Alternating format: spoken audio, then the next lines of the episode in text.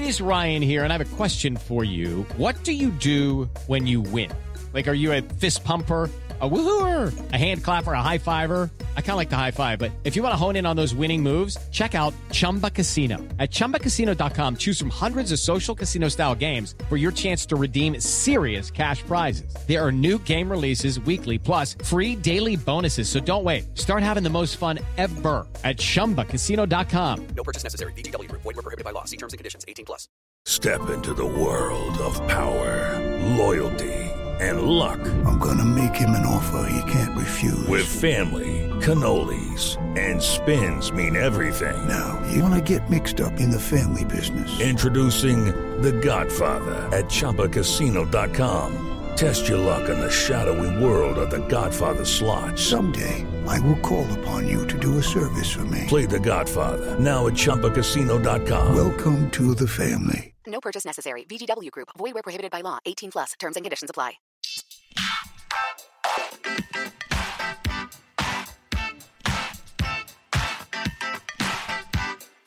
Hi, everyone, and thank you for tuning in to the 277th episode of Awards Chatter, the Hollywood Reporters Awards podcast. I'm the host, Scott Feinberg, and my guest today is the young British artist behind two of the most acclaimed and quietly revolutionary shows currently on TV. She is the creator, writer, and star of Fleabag, a BBC Three show that airs in the US on Amazon, and the second season of which drops on May 17th. And she is also the developer for TV and season one writer of BBC America's Killing Eve, the second season of which has been rolling out since April. Described by the New York Times as, quote, a writer and star of strange and beguiling comedic works, close quote, The Guardian has said, quote, not since Ricky Gervais created The Office has a newcomer appeared and rewritten the grammar of television overnight, close quote. I'm talking, of course, about Phoebe Waller Bridge. Over the course of our conversation at the New York Edition Hotel in the Flatiron District of New York, the 33 year old and I discussed why her acting ambitions, which led her to the Royal Academy of Dramatic Art, eventually gave way to writing after she met and became best friends with one Vicky Jones, how Fleabag evolved from a one woman stage show into a full fledged TV series, and how, independent of that, her association with Killing Eve came about, what feminism means to her and what she does and doesn't aim to communicate about it through her shows, what she has made of her brushes with giant film franchises, from her acting work in 2018's Solo, a Star Wars story, to her recently announced gig as a writer on the next James Bond movie, plus much more. So without further ado, let's go to that conversation. Baby, thanks so much for joining us. Thanks for having Appreciate it. We always begin with just a few basics. Where were you born and raised, and what did your folks do for a living? I was born and raised in London, and my mum works for the Ironmongers Guild, and my dad has a company called Amersham. And if we were to talk to folks who knew you growing up, would we be told that you were one of the popular kids or nerdier kids, or how would they describe you? Well, I was a committed tomboy, so I was in that whatever category that is, and I was a kind of an in between person. I was kind of friends with kind of everyone. I think. I don't know if they'd say that. I'd hope they'd say that. I was an in betweeny tomboy. yeah, I called myself Alex, and I was mainly up a tree. You You were call looking why. Alex? Because actually, I met a boy when I was dressed as a boy, and he was called Alex, and he thought I was a boy until my sister said that I was called Phoebe, and then he was like, "Oh my god, I've been talking to a girl this entire time," and I was like, "No, Alex," and then he never spoke to me again. And so, in memory of him, I named myself Alex. Very interesting. And maybe a reverberation of your Fleabag pilot. I think there's the drunk girl that thinks you're a boy. but anyway, so your writing, which will come through chronologically, but it does seem to maybe a recurring theme, if it's a theme, is catching people off guard, a little bit of shock effect. Were you going for that sort of thing even as a kid? Were you somebody who would get a little kick out of taking people aback? I think so. Yes, I think so. Just causing a little ruffle, Just Ruffle? ruffle a little feather. Yeah, I read something like you. I mean, was your family sort of sharing in your sense of humor and just willingness to make a joke of things, or all of them, maybe? Oh yeah, April Yeah. Fool's Day is a big day in my family. Yeah, everyone's frightened to leave the house. Yeah, we've got quite a family of pranksters. Really, I remember one of my favourite ones we ever did was unroll like do you have chocolate Swiss rolls? Do you know what I mean by I a don't chocolate Swiss know, roll? no, no. Anyway, so you can like unroll this chocolate thing Yeah. and it's got like a nice creamy thing inside. And us kids unrolled it and put loads of mustard in it and then rolled it back up. And then when dad came back from work, we were like, Dad, we made you a little cake. And he was like, Oh, thanks. And we like sit down and eat it in front of us all. We were cruel, really, but it was uh, it was very funny. I think one of the things I read prepping for this was uh, your grandmother may have been a fun target. Oh yes, yes. She was a very proper Christian lady. Yes. She was kind of one of those people who seemed very um, buttoned up, but actually had a huge dirty laugh when you made her laugh, and that was worth it. Nice. Well, just again, anticipating some topics that may come up down the road here sex, sexuality. You know, some families, it's you don't go into those topics. Other families are extremely open about it. Where did you guys fall on the spectrum of discussing these things? Yeah, we were pretty open about it. I think, or certainly we were open about everything. I know that we were definitely brought up in a family where if you wanted to talk about something, anything, you were encouraged to. So it wasn't like we just sat around talking about sex all day, but it was definitely a sense of if I ever had any questions about sex, I could certainly go and ask my mum about it without question. And then as you got older and it became a thing that might actually be more part of life, was that still discussed as frankly as it is on some of the shows? Yes, I mean maybe not right to the extent that I mean. Unfortunately, they had to hear about it anyway because of the play. That- uh, happened. Um, yeah, right. But I think I've always found something quite liberating about being able to talk about the unsayable things, not just for shock factor, but just because of the relief of it. You know, people actually telling you what happens behind the curtains Right. and sharing that. Yes. Well, so how did acting first enter the picture, and in what ways was it a part of your life before A levels? I always, always, always wanted to be an actress. Well, certainly an actor when I was Alex. I would sign up to anything. There was like our local church put on pantomimes and all that kind of thing. And I would really, and actually, me and my friend Maria, who was also a tomboy, we used to just dress up as boys and just act on the street like we were. We'd like fix bikes for people and stuff. Like it was all total. we'd just turn over our own bikes. And there's always a little performance thing sort of going on. Yeah. And then so all the way through school, I was really interested in it. And then when I went to college, and did GCSE drama and stuff, you know, it's suddenly the, finally the place where I could really hone in on it. And I realized that this is what I wanted to do for real. Just to come back for a second, how long was Alex in the picture? Alex was around till I was about 10 or Okay, 11. okay, okay. Yeah. Well, so getting into I mean, he's still here. He's just in a little dress and a jacket, sitting opposite you. So RADA, that's no small thing to get in there. And so I guess I'd like to ask you how you would describe your feelings about acting and also your outlook for your future prospects with acting going into RADA versus coming out in 06. Basically, did things change during those years to affect the way you felt about yourself as a potential professional actor going out? Yes, very much so. There was a huge change. I went in as a 17, 18 year old feeling like I just wanted to be a character actress and I just wanted to go and do mad things and I just wanted to kind of bounce off the walls for a few years and then also have a kind of social life and have that uni experience and I went in it's very regimented and it takes itself rightly so very seriously in terms of the hours that they pack a lot into three years. So that was a bit of a culture shock. I thought we'd I thought- I thought we'd be at the pub more than we were. That's what I'd heard from uh, you know people friends who'd gone to university. So it was great for discipline, but I felt when I was there doing training that there was a right way and a wrong way to act, and I couldn't work out what that meant for a long time. And it was only after years after I'd left that I've rediscovered that again. That might have been a really important part of that journey for me, but I felt like there was a proper way to stand and a proper way to speak. And actually, that's not true. And I'm not sure if that's what they were trying to teach me, but that's kind of really how I felt then. And I sort of became less and less creative there. And by the time I left, I thought if I just spoke like this and had a very straight back, then I would be at the RSC in six months. and of course, that's not how it works. Well, it sounds though from stuff I've read that they, in some ways, and I don't know who they is, but I guess maybe certain people there or certain classes or whatever beat down your confidence a little bit. Yeah, yeah, they do. They do. And I. I mean, I love me a bit of praise. Um, I'm gonna say, like praise out and a bit of encouragement. Right. And also, I don't mind messing it up as long as I know what I'm messing up. And I think that was the thing. Like, there was lots of, there was a sort of method, Stanislavskian kind of way of approaching acting at that drama school at the time, which again really worked for the majority of people, but it just didn't quite connect with me. And I just feel like I always want to be in the moment. Yeah. I want it to feel real and I want to say it like a real person would say it. And anything outside of that would be a mystery to me. I think my job is to convince you that I'm doing this for real real. Right, right, right. as far as my job goes. Right. And so these kind of sort of bizarre sort of exercises we had to do, I can never quite get my head around them. But looking back now, I do have a different perspective on it and I can see the merit in some of them. But really, I feel like the best way to train an actor is to get them acting Yeah. from the first day and just do that and maybe get them directing, get them writing, just get them feeling what it's like to be in a play or on screen as much as you can. Have any of your RADA classmates gone on to a lot of work yet? Yeah, loads of them did. Pe- People, Americans might know. Let me see who's in my year. Um, so Arthur Darvill was a big hitter. He went into Doctor Who pretty All soon right. afterwards, and he's been working here for quite a while. Kate O'Flynn had worked with Mike Leigh, and Sian Clifford was in my year, who Mm-hmm, plays Claire in Fleabag. And I'm sure there were loads of others. I'll yeah. get back to you about them.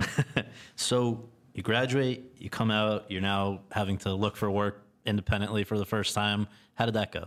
Oh, it's cold out there, isn't it? It was so cold out there. But it was, in some ways, you know, you can look back so romantically at those times because it was so hard at the time because you feel so passionately. I felt so passionately about this is the right thing for me and I really wanted to do it. But also, you know how many thousands there are and it's very hard to practice acting. You just can't just go into your room and just practice acting. I mean, maybe.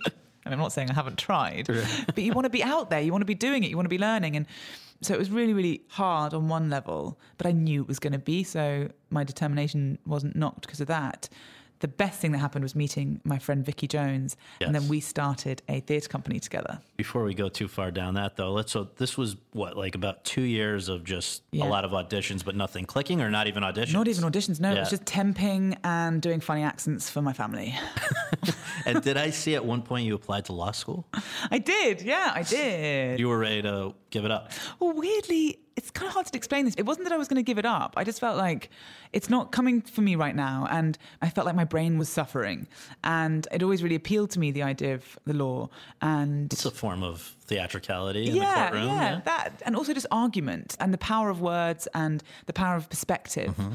It always really appealed to me, and it just feels like a constantly moving game and world. This, and that you have to be so present and so on top of culture and the way that people speak, you know, to keep ahead of it and on top of it. So I really, really love that aspect of it. So I thought I was going to go and do that, and then of course the moment I got a place at law school, I got my first acting job. So. Well, so what were some of the ones that did not work out during that period where you did get an audition, but it didn't go somewhere? Is this where Downton Abbey happened? That's where Downton Abbey happened. Yeah. What Yeah. what went on there? Who were you going out for? I was going up for oh my god, I'm so embarrassed I can't remember the name of the character. She was the blonde sister. Yeah, yeah, yeah. And I went in, I prepared the role and I went in, I was very excited. My agent was very excited I had a part of this. And I went in and played it really straight and really I thought it was quite a moving performance, actually, in the room. I felt I moved myself slightly, I think. And then the director was laughing all the way through it, but like genuinely, Yeah. he was just having a little chuckle. And I was like, this is strange. Maybe there's some sort of activity happening behind me. And then afterwards, he was like, oh, I didn't realize that this character was humorous or like funny in any way. And I was like, Jesus, neither did I. What have I, what have I been doing? so that was uh, that one burned. But I was so pleased because the actress is so astonishing who played that part anyway. And that's so nice. You know, when you see those parts, you go, oh, I see now. How they I imagined it. see. and not only how they imagined it, but how it's meant to be done. You know, and I feel that so many times with auditions that you don't get. It's, I mean, it's worse when you feel like, no, I could have, but that's so rare. You know, when you feel like I could have done that better. All right, so Vicky Jones, let's break it really down. How did you guys first even cross paths? So we crossed paths because Vicky was directing my boyfriend at the time. We just left drama school and he was in my year. And she was directing him upstairs in a pub for like a pub theatre thing. And she was the first real life director I'd ever been close to. Right. Poor thing. She obviously became this target for me. and so the show ended and she was downstairs in the bar and I went up and I was so sort of embarrassed that I was even an actor and asking her for advice or a job or whatever. You know, it's so mortifying this whole thing. So I just went up and said, Hi, I'm Phoebe. You know, I really love what you did and if you know, I'm an actress and I She's really loved basically a it. contemporary, right? Yeah, yeah. Oh, she was older, Yeah. but essentially, yeah. But I still felt like she was this like grown up in the Right. industry, even though I mean, I soon found out that we were just as much kicking, like just she was the same as me, really. Right. And I asked her, and I was expecting her to go, "Yep, thanks. Yep, you can email this fake email address and send me your like CV, which is just a blank page." And she just went, "Oh my god, you're an actress! That's so exciting! Congratulations! It's such a wonderful thing." And I was like, "Are you taking the piss out of me?" And she was like, "No." She was like, "That's such an exciting thing, and how brave of you to do that." And she was just so lovely. And then she did. Then I asked her for a job, and she said, "If I ever, anything ever comes up, I will call you." And she did. Six months later, called me, and she was brought onto this project that was a total vanity project by somebody, and the play was kind of turning into a disaster. And she cast me in it. And then she got fired. Vicky got fired. You're still there. Which is, and she is, honestly, Vicky's like the most kind, gentle, loving, talented, generous person in the world. So for her, anyone to have any reason to fire her, I mean, there was something really dark going on. So she was fired. And the moment she was fired, I quit. Ah, And then we went to the pub together, and the rest is history. We, yes. Well, it seems like she had obviously her own frustrations with the business at the time. You certainly had yours. How did you arrive at the conclusion that you should both focus on writing? Oh, well, we started DryWrite and we didn't realize it was going to turn into this, but we just thought, why don't we put on a night of anonymous writing? Vicky had worked at the Royal Court, so she knew a load of writers and like the really exciting up and coming writers who are now like the big established ones. It's been amazing to watch them all just explode like that. And we found a pub in East London and we just asked people to write a monologue with a certain brief. I asked my actor mates and she asked her writer mates, and then it came together and we started this night. And then people wanted another one, another one. So we'd spend the next two years giving writers briefs that then there'd be like 11 writers writing and we'd work on their things. I never really acted in it because I didn't want it to be like, it was just my, va- my own vantage point. Right. I didn't really act in it, but Vicky would direct them and we were producing them. And they were always questions like, how do you make an audience fall in love with a character in under five minutes? How do you make a guilty person appear innocent? And all these kind of challenges we gave writers. And so without really realizing it, we were giving ourselves a training ground over those two years, collaborating with all these writers. And then there was one time when somebody dropped out or there wasn't a writer for this one particular night we call which we called the mob. Mm-hmm. And the brief was to get the audience to heckle without them knowing that's what they were meant to do. And we tried to help the writers by splitting the audience into men and women in a traverse stage. They were looking at each other so that was the kind of thing that would just sort of spice it up. And then all the pieces were quite aggressively misogynistic because I think the writers thought, and you can see why, that that would make women stand up out of their chairs and Right, heckle. right. And when we were reading them, we were going, "Oh no!" It actually kind of makes us want to hide. And Right. Like, and so I told Vicky, I was like, I kind of wish there was a piece in there just to balance it out that was a bit like this. And then I told her this piece, and she was like, "You've got to write that." And so I wrote it and performed in it, and it Had went you down written well. much before that? No. Not at all. No, not at all. Like some like crap poems when I was like 10. But like nothing, and this wasn't that far off. But it went down really well. And I suddenly had that feeling of like, oh my God, I think I might be able to do this. And then Vicky really encouraged me. And then I wrote a couple of other short plays. And then there was one night we were at the Soho Theatre and Vicky and I were outside and she saw the artistic director standing by the door having a cigarette and she just bowled up to him and she was like, I mean, we'd had a few glasses of wine and she was like, Phoebe's got 10 short plays and they're so fucking good and you've got to put them on upstairs. And she came back up to me and she was like, you've got a night at the Soho and I'm going to direct them all. And so, I mean, I literally owe her everything because then because of that night went on and then some producers came to see that night and then they commissioned Crashing off the back of it. And So were they all about 10 minutes or there was just varying lengths? They were all about 10 minutes because Vicky also worked for the Oxford School of Drama, uh, which is drama school, and they had a really smart idea, which is they got new writers to write two handers for their actors because it's really hard to find two handers for your showcase and everything. So they just commissioned young writers to do it, and Vicky had asked me to do them. So I had a collection of those, and they were all about 10 minutes long, yeah. And was one of them the initial seed of Fleabag? no, actually, that was another shorts night that, having done that shorts night, another friend of mine, Deborah, honestly, the power of friendship. I tell That's you. great, yeah. She was running her own storytelling night and she said, Will you come and do a, a kind of stand uppy storytelling thing?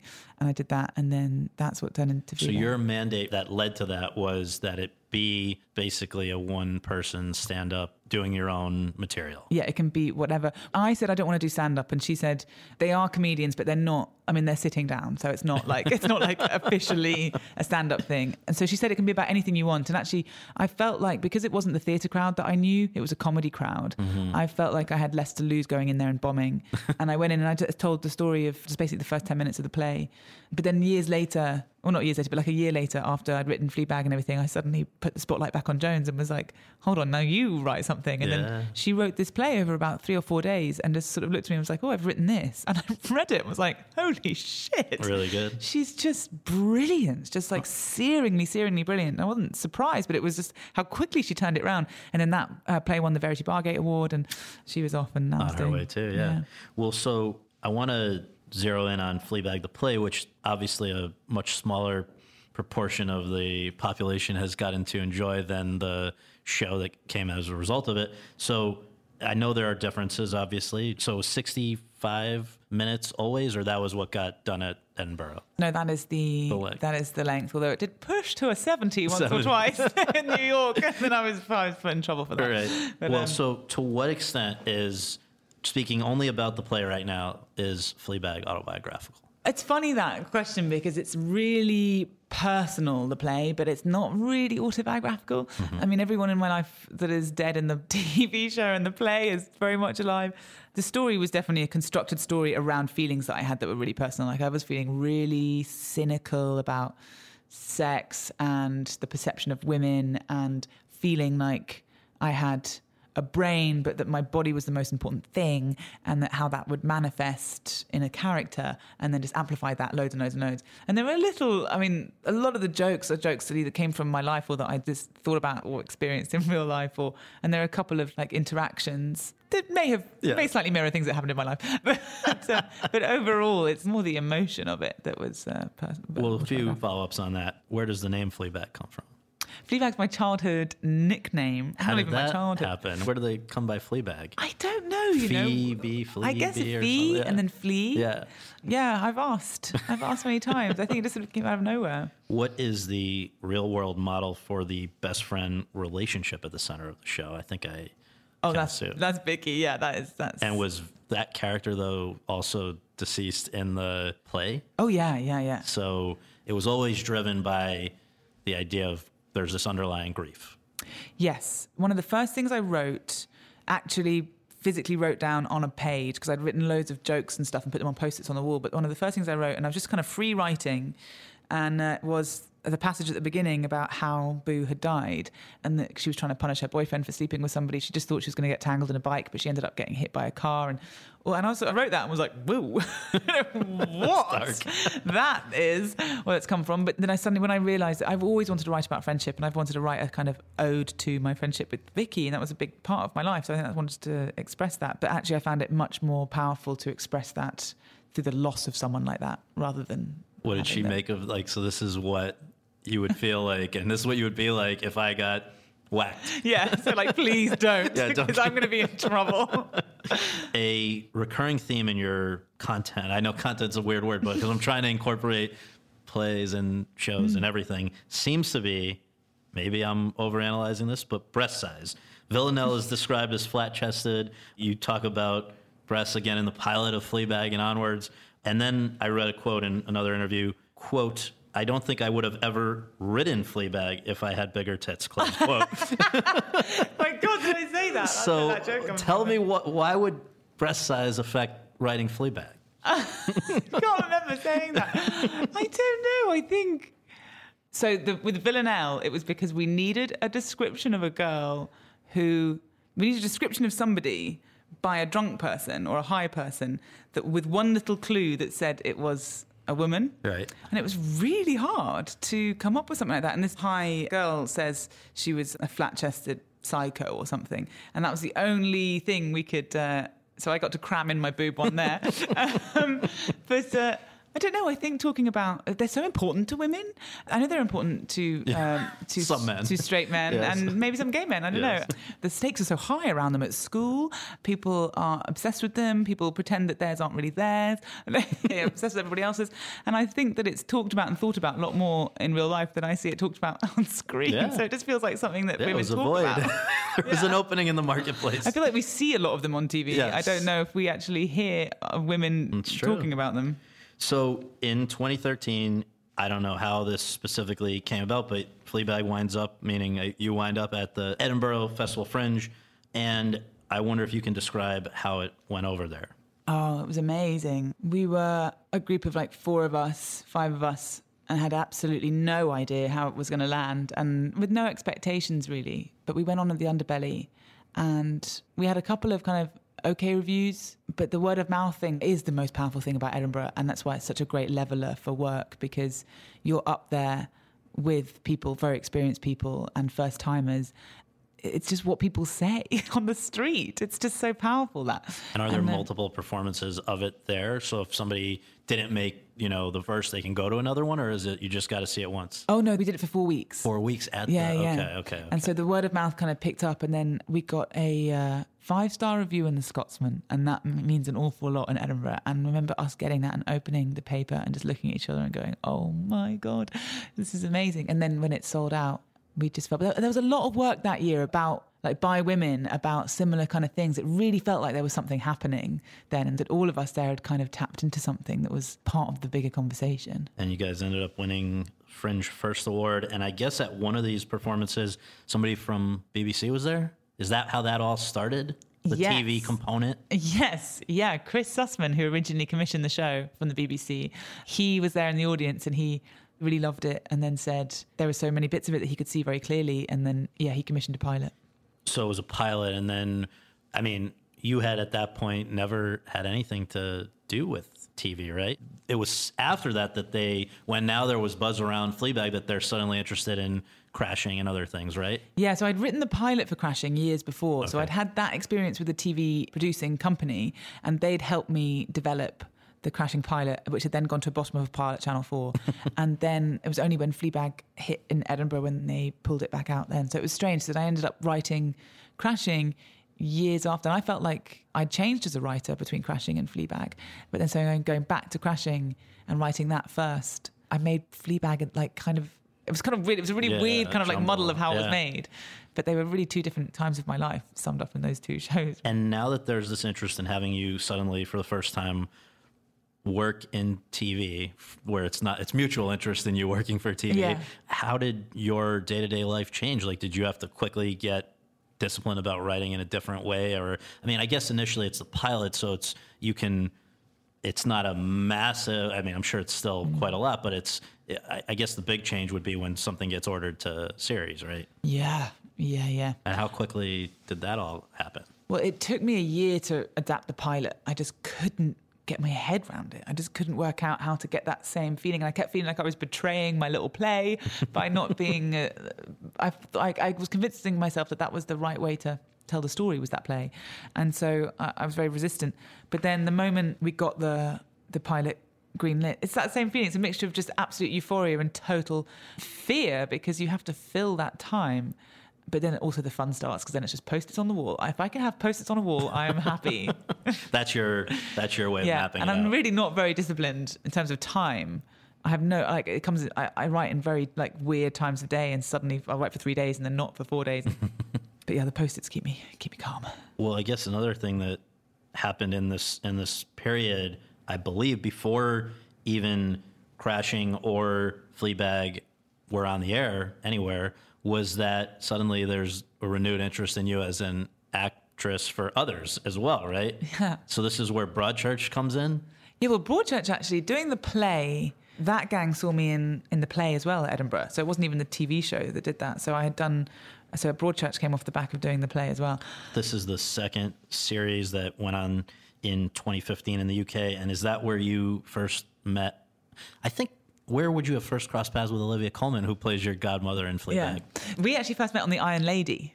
Oh, right. Um, Can you remind? So this is 2011. That movie came out with Meryl. Yeah, with Meryl playing Margaret Thatcher. That must have felt like a big deal. We didn't. We I didn't mean to gloss over that. So that was in the that was in the dry, dry, otherwise drier period. That was yes, that was, and that sound. I mean, that was a massive, massive, massive deal. That makes my dry period not sound like a dry period, but um, but it it it it was huge. And I had one scene, and it was with Meryl, and I met Collie in the.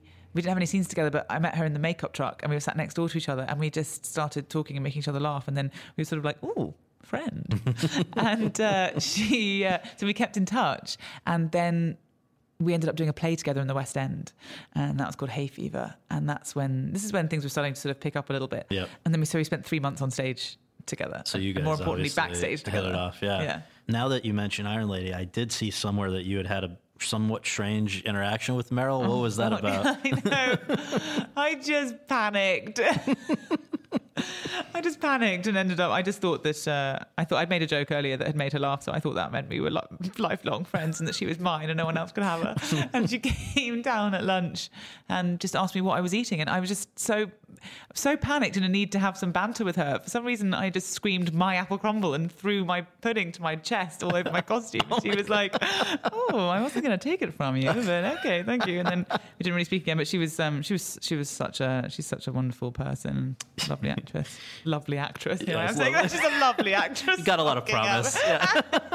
no, she's a lovely person. Obviously, Yeah. she's like the one. She's the one I always wanted to work with. So I wish I, I'm not going to take apple crumble ever again. I, I, I wonder if she's When I meet pieced Meryl. together that that person is the same one that is now uh, probably crossed her path again. But anyway, so later in 2015 is when Crashing Now goes on the air for the first time. A show following six people in their 20s, I guess, all living together in what was once a hospital. To have that go on first, what was that like, and what was the reception like?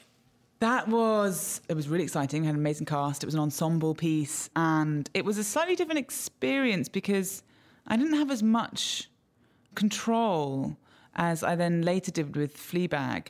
Because what Two Brothers Pictures did, who were producing Fleabag, they're two writers, um, Jack and Harry Williams. And so they gave me executive producer off the bat, which never happens. And they were like, "You're a writer, you know what you're doing. We're going to leave you alone. You come to us when you need us."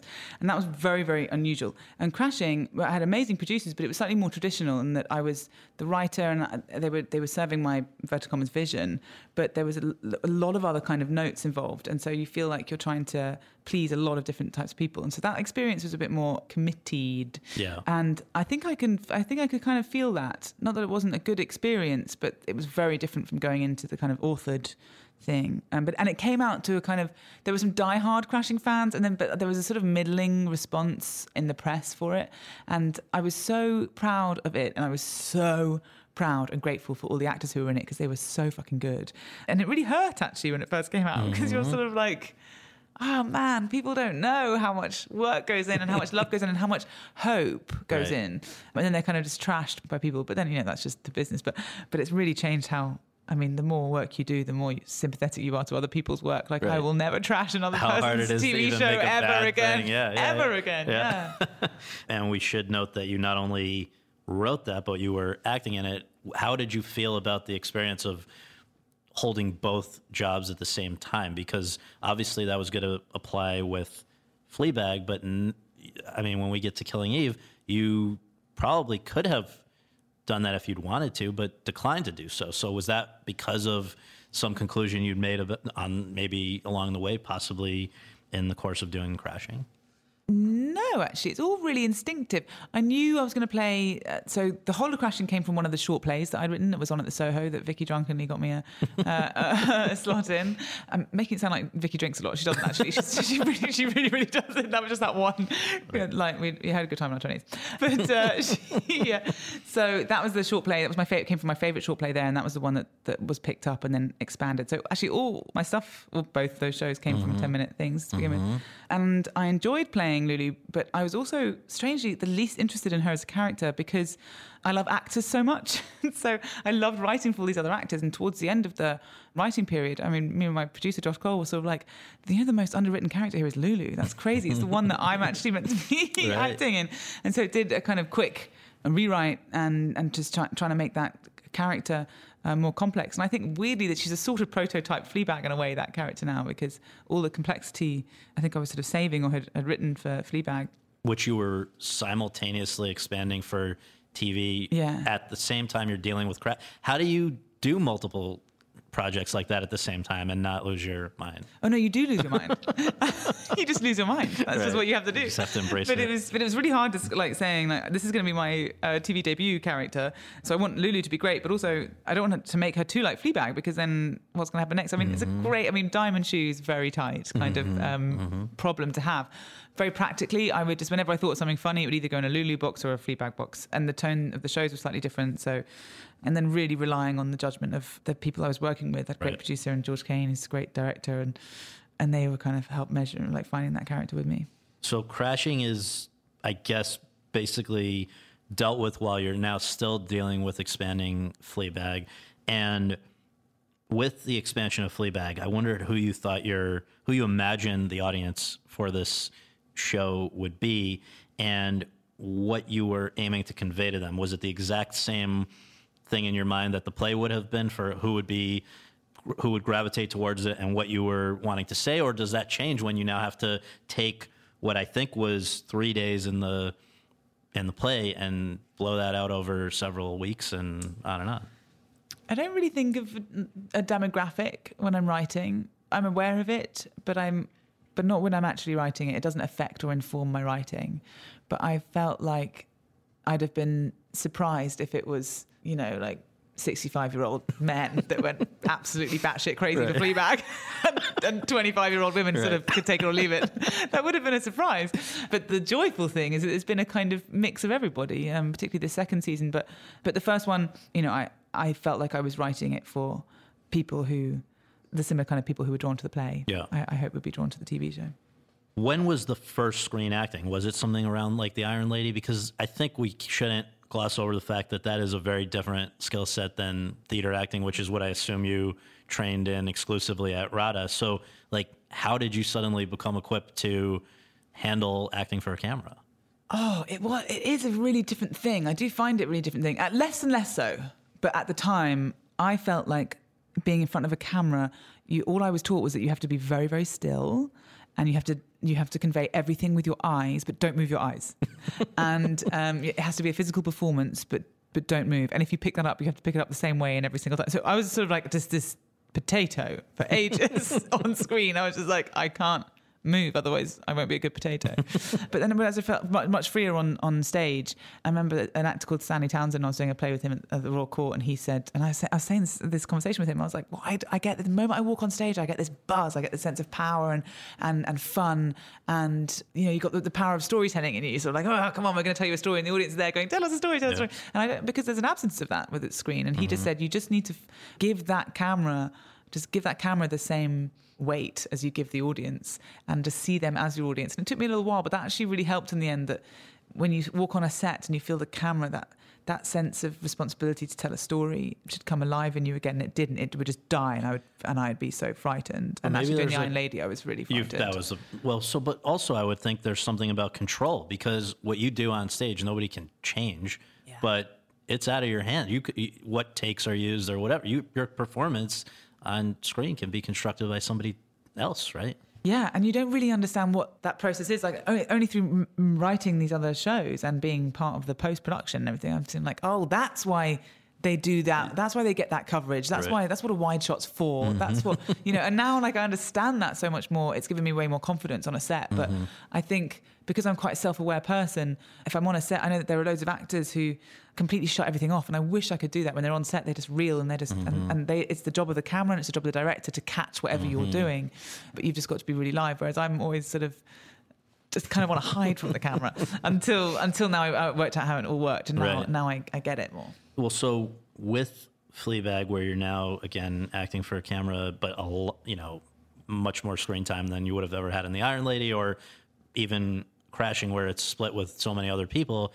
Did you feel confident then to go and on top of that add some kind of bold things like breaking the fourth wall? That's I just wonder how some of those decisions were made and how you how confident you felt doing it with the first season. I felt confident with like a few aspects of it because when I feel there is a there's something creatively exciting, I'll latch onto it. I'm like, I know that's right. I know that's right.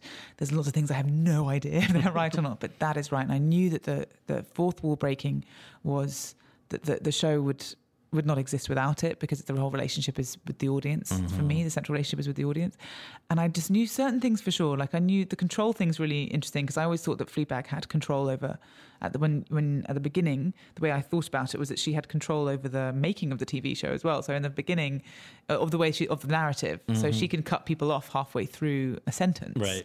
And, Or uh, sex. yeah, or sex, and she'll just um, but like the actual like cut, um, Ah, yeah. like the actual edit, Yes. that she can kind of control that. Like, that person's not interested interesting anymore. We can move on. and and that, that control over the storytelling, she loses that control through the series, and then the camera lingers longer than it's meant to in a certain scene. She's sort of like, get out. Mm. And I love that idea to play with, and I was sure about that. And also little things like even before I knew what the real difference between handheld and on sticks Mm-hmm. was, or the effect of it was, I knew certain scenes I just wanted to be on sticks. I wanted to be very, very still. And usually it was the ones when she was being out of control Mm-hmm. because it was it made her more exposed. Whereas often I think if they want to show somebody drunk, then they'll have it, Wobbly, yeah. yeah. And so, so it was interesting to learn all those things. And some of them are very instinctual. Instincts, though, I guess would still be shaped by probably things that you yourself have consumed. So, what I, I read, Louie might have been one of the things. What are some of the the things that you had consumed that most influenced Fleabag? I can never quite like pin it to things because I think it's always just a mix of everything you've ever watched, Yeah. isn't it? But I think Louie really blew my mind open in terms of how loose he was with the structure and how kind of how kind of fuck you he was about how to how to tell a story, how to tell a joke. And I felt like so many of the episodes were jokes in themselves. Like he structured the whole thing so that sometimes it would just be at the end there'd be this moment, and they always had such depth and and pathos to them. So that show really impacted me. And then I, I watched Alfie a few times when I was making it because, well, for the obvious reasons. Yeah. Um, that uh, This is like a just in case anybody's listening. Oh, yes. made like 1966 or something. Michael Caine and why? Can you share why that would have been a, a reference point? Well, he was a kind of he's a chauffeur and he's a playboy and he's this like cheeky little chappy and he talks to the camera and he tells us what's going on in his life and he's very misogynistic and he treats women very badly and he's very sort of dismissive about them even to us. And the tragedy is, is that his life is um, actually not that fantastic, but his bravado is the thing that keeps him talking to you. And it, that was really similar. I hadn't chimed into it until I'd realized I was a dad and I was watching all the thing, all the fourth wall breaking kind of things. And, uh, and that one really affected me. 'cause There's a bit right at the end of the film when he almost gives a bit of himself up and he doesn't. And that was the moment that, that excited me so much as an audience member. And so that really, that really inspired it. What was it like now? You you get through your first show that's in, I guess, entirely your baby because as you're saying, crashing was more of a committee thing. So you get it done, having now felt a little burned before with the way crashing was received. How do you? Did you have to kind of brace yourself for when this was now going to go out to the world for the first time, Fleabag? I did, but I had a different feeling about it because because I'd learned so much from doing crashing, but also because I mean the stakes did feel really high, but I really believed in the story of Fleabag and it, the depth of it, and I sort of felt like. I felt like it was a story. Where, I wasn't sure. I mean, I was shit scared that people weren't going to like it. I mean, mm. we're all going to feel like that. But I felt like at the end of the day, but I felt like in a little way this story kind of mattered because it goes places that, that I was proud of. Mm-hmm. So I could kind of stand a bit a bit stronger by it then. But then yeah, when it actually goes out, I mean, Twitter is the scariest place in the world. Real also- time yeah, real time. And I was away when it went out. I always try and just leave the country when things go out. so I left the country, and then I was just oh, I just went on. Episode two was going out because I kind of knew that episode one was okay because it had what got us the commission with Amazon and other people had shown interest. And on episode two, I was like, this is where I die. and uh, and then I was watching on Twitter go out, and then I was sort of like, oh, okay, people are laughing. People pretty are quickly. Got a following. Yeah. Yeah. I've read that one of the things that has grated on you, and I, I get why. It just it seems like anytime, whether it's you or Lena Dunham or a few other young women who have made shows that in some way touch upon issues that could fall under the umbrella of feminist related feminism whatever that suddenly you are now expected to become a spokesperson for that subject matter and uh, anal- analyst about it and all of that so how quickly did that start to happen and how did you feel about that because it doesn't i mean i guess maybe the first place to begin is just as you understand it what is feminism are you a feminist and then getting hit with that Yeah, I mean, I certainly am feminist and always have been, always will be, until the day when that word doesn't need to exist anymore. I can't imagine that's going to be in my lifetime. But my best expression of how I feel about it and my own analysis of, of it was always in the show. Yeah. Because she's, Fleabag's confused. She doesn't want to get it wrong. Like, I don't want to get it wrong. You know, I care so much about how that aspect of Fleabag landed because it was that there are uh, again it's a similar thing to like the drama school thing but like there are rules that i don't know i can't see what the rules are but you apparently you can fuck this up. And um, it's terrifying because it's something you care so much about. And uh, you don't want to say the wrong thing or do the wrong thing. And a lot of the time i think we had well i certainly did i had these secret thoughts about like having shame about my body or things that felt like if I actually expressed would wouldn't be helping the cause in, in some way. When actually I think it's the absolute opposite. I think the more that we talk about it and the more that men are interested in it as well, because women talk to each other about it all the time. Just we're shouting into our own and each other's vaginas about it the whole time, and you just want. Um, and it's when it's now it's great because men are, are listening and, and are interested and in a public way as well. And I think well, I've gone a bit off track from what your original it's question was, but It's- well, I guess what we could do now is talk about how because this only in terms of the feminist conversation was only that you've been you know become more and more uh, people want you to be a part of. That was only exacerbated by Killing Eve, which comes in because I guess initially of the imagination of Sally Woodward Gentle. Can you tell people who she is and why she would have ever thought that she should approach you about doing this? Well, Sally runs Sid Gentle Films, and she read Fleabag when it first was in London after Edinburgh. And she'd read it, and she'd got these novellas that she'd read from Luke Jennings, and she was crazy about them, rightfully so. And then sent them to me and said, "Would you consider this?" And they were they were considering a bunch of other writers, and she said, "You know, what do you think about this?" And I was like, oh, "I mean, yes, I couldn't believe that I hadn't even made a TV show or anything at that. And she had said, you know, you've written this this monologue. Come and like, what do you think about this drama? Right. And um, there's something about someone just having that faith in you from the off just immediately makes you up your game. And I was like, yeah, I'd love I'd love to do that. And then had to wait for like crashing a Fleabag to be done, and then jumped on board and had a had a falafel with Luke Jennings after Fleabag when he came to see it, and we just talked about psychopaths and and obsession and you know all those kind of things. This is a great thing about being in this industry. Is you Yeah. just I met I've met Luke after two minutes of talking of meeting Luke. We were talking about kind of psychopaths and and like sexual obsessions Right. over a falafel. But it seems like it would be a totally different endeavor to have to now adapt someone else's pre-existing work as opposed to writing just what comes out of you and your experiences. So I read that at one point you did turn it down. So why did you turn it down and then why did you reconsider? Oh, Killing Eve. Yes. I turned it down because of time. Because I, uh, and only for that reason, because I had Fleabag to make, and these things move fast, and I just assumed they'd want to move on. And then Sally said, "No, we're going to wait," and she came back, and I was, that's so it was crashing and Fleabag around that time, and I was like, "Oh God, now I'm doing Yeah, Fleabag," and then she just waited and waited and waited, and then when it came round to it, we then had to do this huge document together. It was like a 15 page document that we were taking out, and and then it got knocked back by a bunch of people, and the process is so long. Yeah. But then, but I love the idea of adapting it because so much is already there, and it's a relief not to not for it always to be something that you birth completely Yeah. yourself, Yeah. like conceive a and le- birth. yeah, How seriously was it considered that you might play one of the two women? it came up like early, but I felt just again very instinctively that these weren't for me. Like they didn't really. I don't think the characters wanted me to play either of them. But I'd also written, they're actually closer in age in the books. They're both in their late mm-hmm. 20s. And I had, I just had a really strong instinct, which Luke was totally behind, that there should be this age gap. Because again, it was something that I just felt like I hadn't seen. And I'm not a 25 year old Jodie Comer. I mean, let's let's be frank. and um, I don't know if I could have scaled a wall quite like she could have done either. Um, and you know, and I'm not in my early 40s either, so I, I wrote myself out of it. And then I kept saying, kind of accidentally, just you know, honoring the work. But then I was like, oh, I'm going to write myself a, a part. Right. So that I can be murdered by Jodie, and unfortunately, we just never got around to yet, it. not yet. I know. Just a random question, but was Eve? Uh, I'm not familiar. You know, I didn't read the books. Was Eve of Asian descent in the book? No, she's not in the books. No, So for you, this is just sort of may the best actress win and for Luke, Yeah, absolutely for everybody. yeah, Yeah, yeah. totally. because it it's was- been a major you know thing. Obviously, for Sandra Oh's made some history with all of this, and I just thought it was uh, was curious how how that came about. But what were the biggest changes aside from the age, aside from the ethnicity? Any other major changes that where you deviated from the book?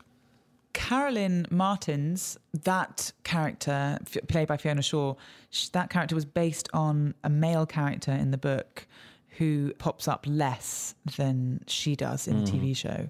And for various reasons, you need people to be around more and you just kind of up characters' presence and stuff. But I really felt like to have this triptych of women one, you know, 25 year old, 41 year old, and then, oh, I don't know how old Fiona is. Yeah. But just those three generations, I just thought it'd be really, really cool. And Luke was just thrilled. He was so behind it. And then, and then various story things. We only had up to book five before, um, so we had to write beyond. But Luke was with us the whole way. I got a kick out of like you know a few things where you've talked about the appeal of of that of Killing Eve for you, where it's like. Yes, when you actually stop and think about it, there. How many shows can we name where both the pursuer and the pursued are women? Where the way that somebody taught somebody else sending them the clothes that fit them better than anything else. All of this.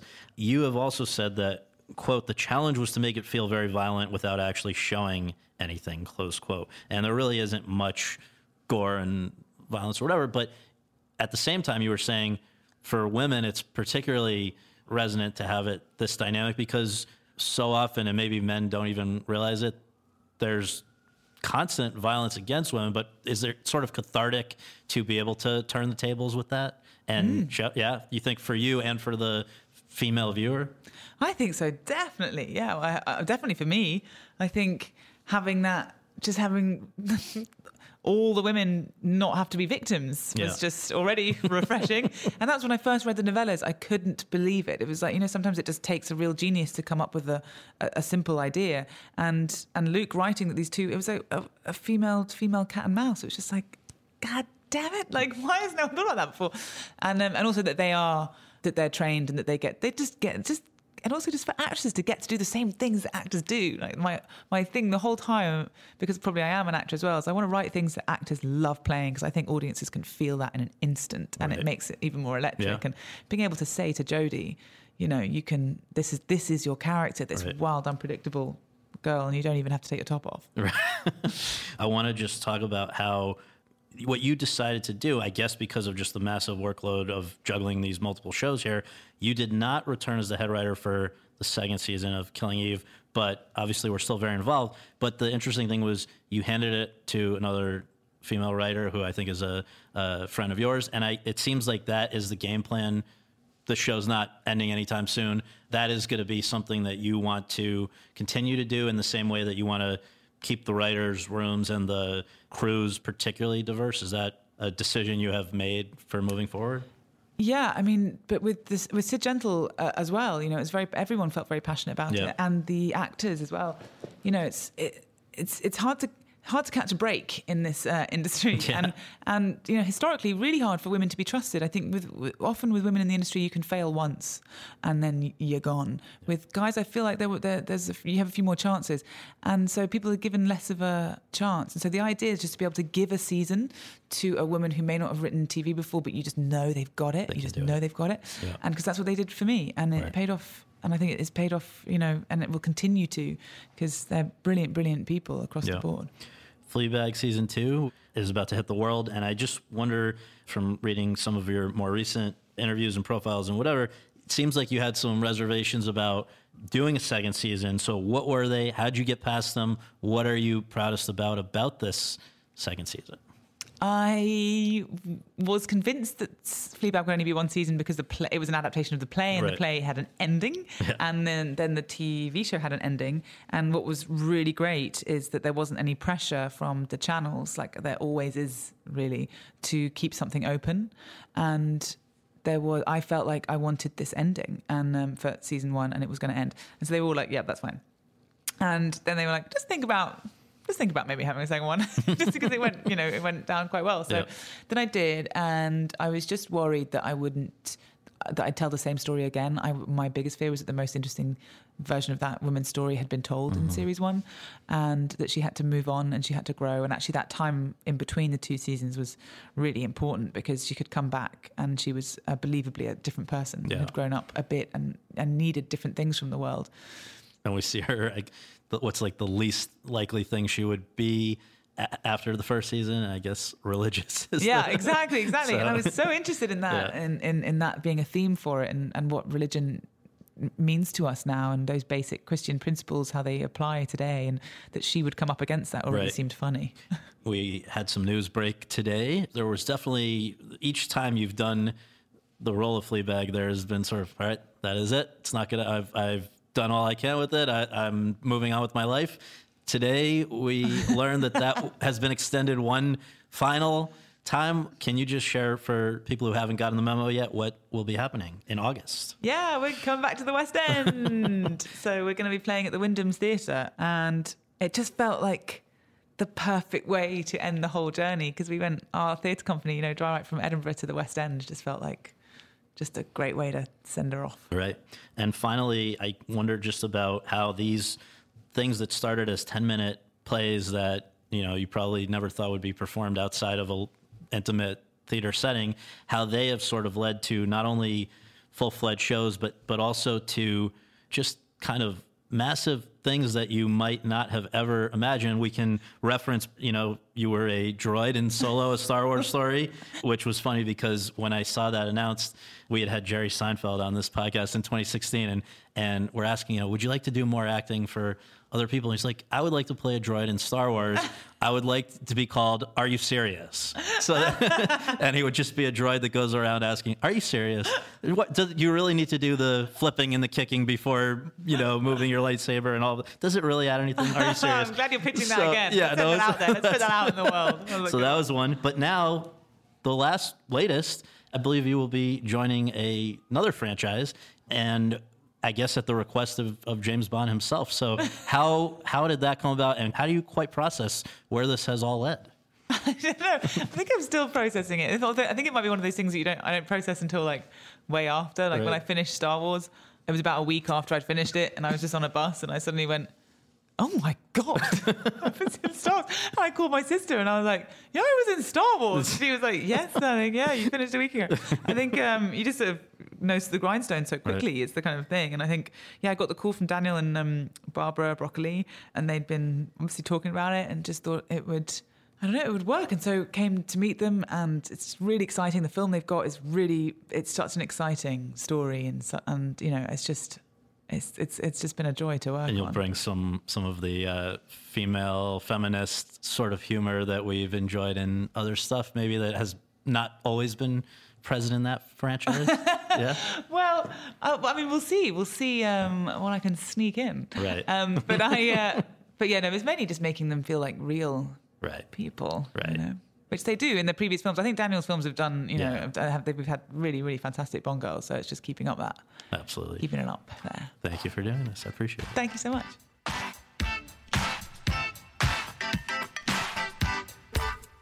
Thanks very much for tuning in to Awards Chatter. We really appreciate you taking the time to do that and would really appreciate you taking a minute more to subscribe to our podcast for free on iTunes or your podcast app and to leave us a rating as well. If you have any questions, comments, or concerns, you can reach me via Twitter at twitter.com slash Scott Feinberg. And you can follow all of my coverage between episodes at thr.com slash the race. Finally, be sure to check out the other podcasts that are part of the Hollywood Reporters Podcast Network, all of which are excellent. Lesley Goldberg and Daniel Fienberg's TV's Top 5, Seth Abramovitch and Chip Pope's It Happened in Hollywood, Carolyn Giardina's Behind the Screen, and Josh Wigler's Series Regular. On behalf of all of us at The Hollywood Reporter, thanks for tuning in. Hello, it is Ryan, and we could all use an extra bright spot in our day, couldn't we? Just to make up for things like sitting in traffic, doing the dishes, counting your steps, you know, all the mundane stuff. That is why I'm such a big fan of Chumba Casino. Chumba Casino has all your favorite social casino style games that you can play for free anytime, anywhere with daily bonuses. That should brighten your day a little. Actually, a lot. So sign up now at chumbacasino.com. That's chumbacasino.com. No purchase necessary. Group. Void were prohibited by law. See terms and conditions. 18 plus.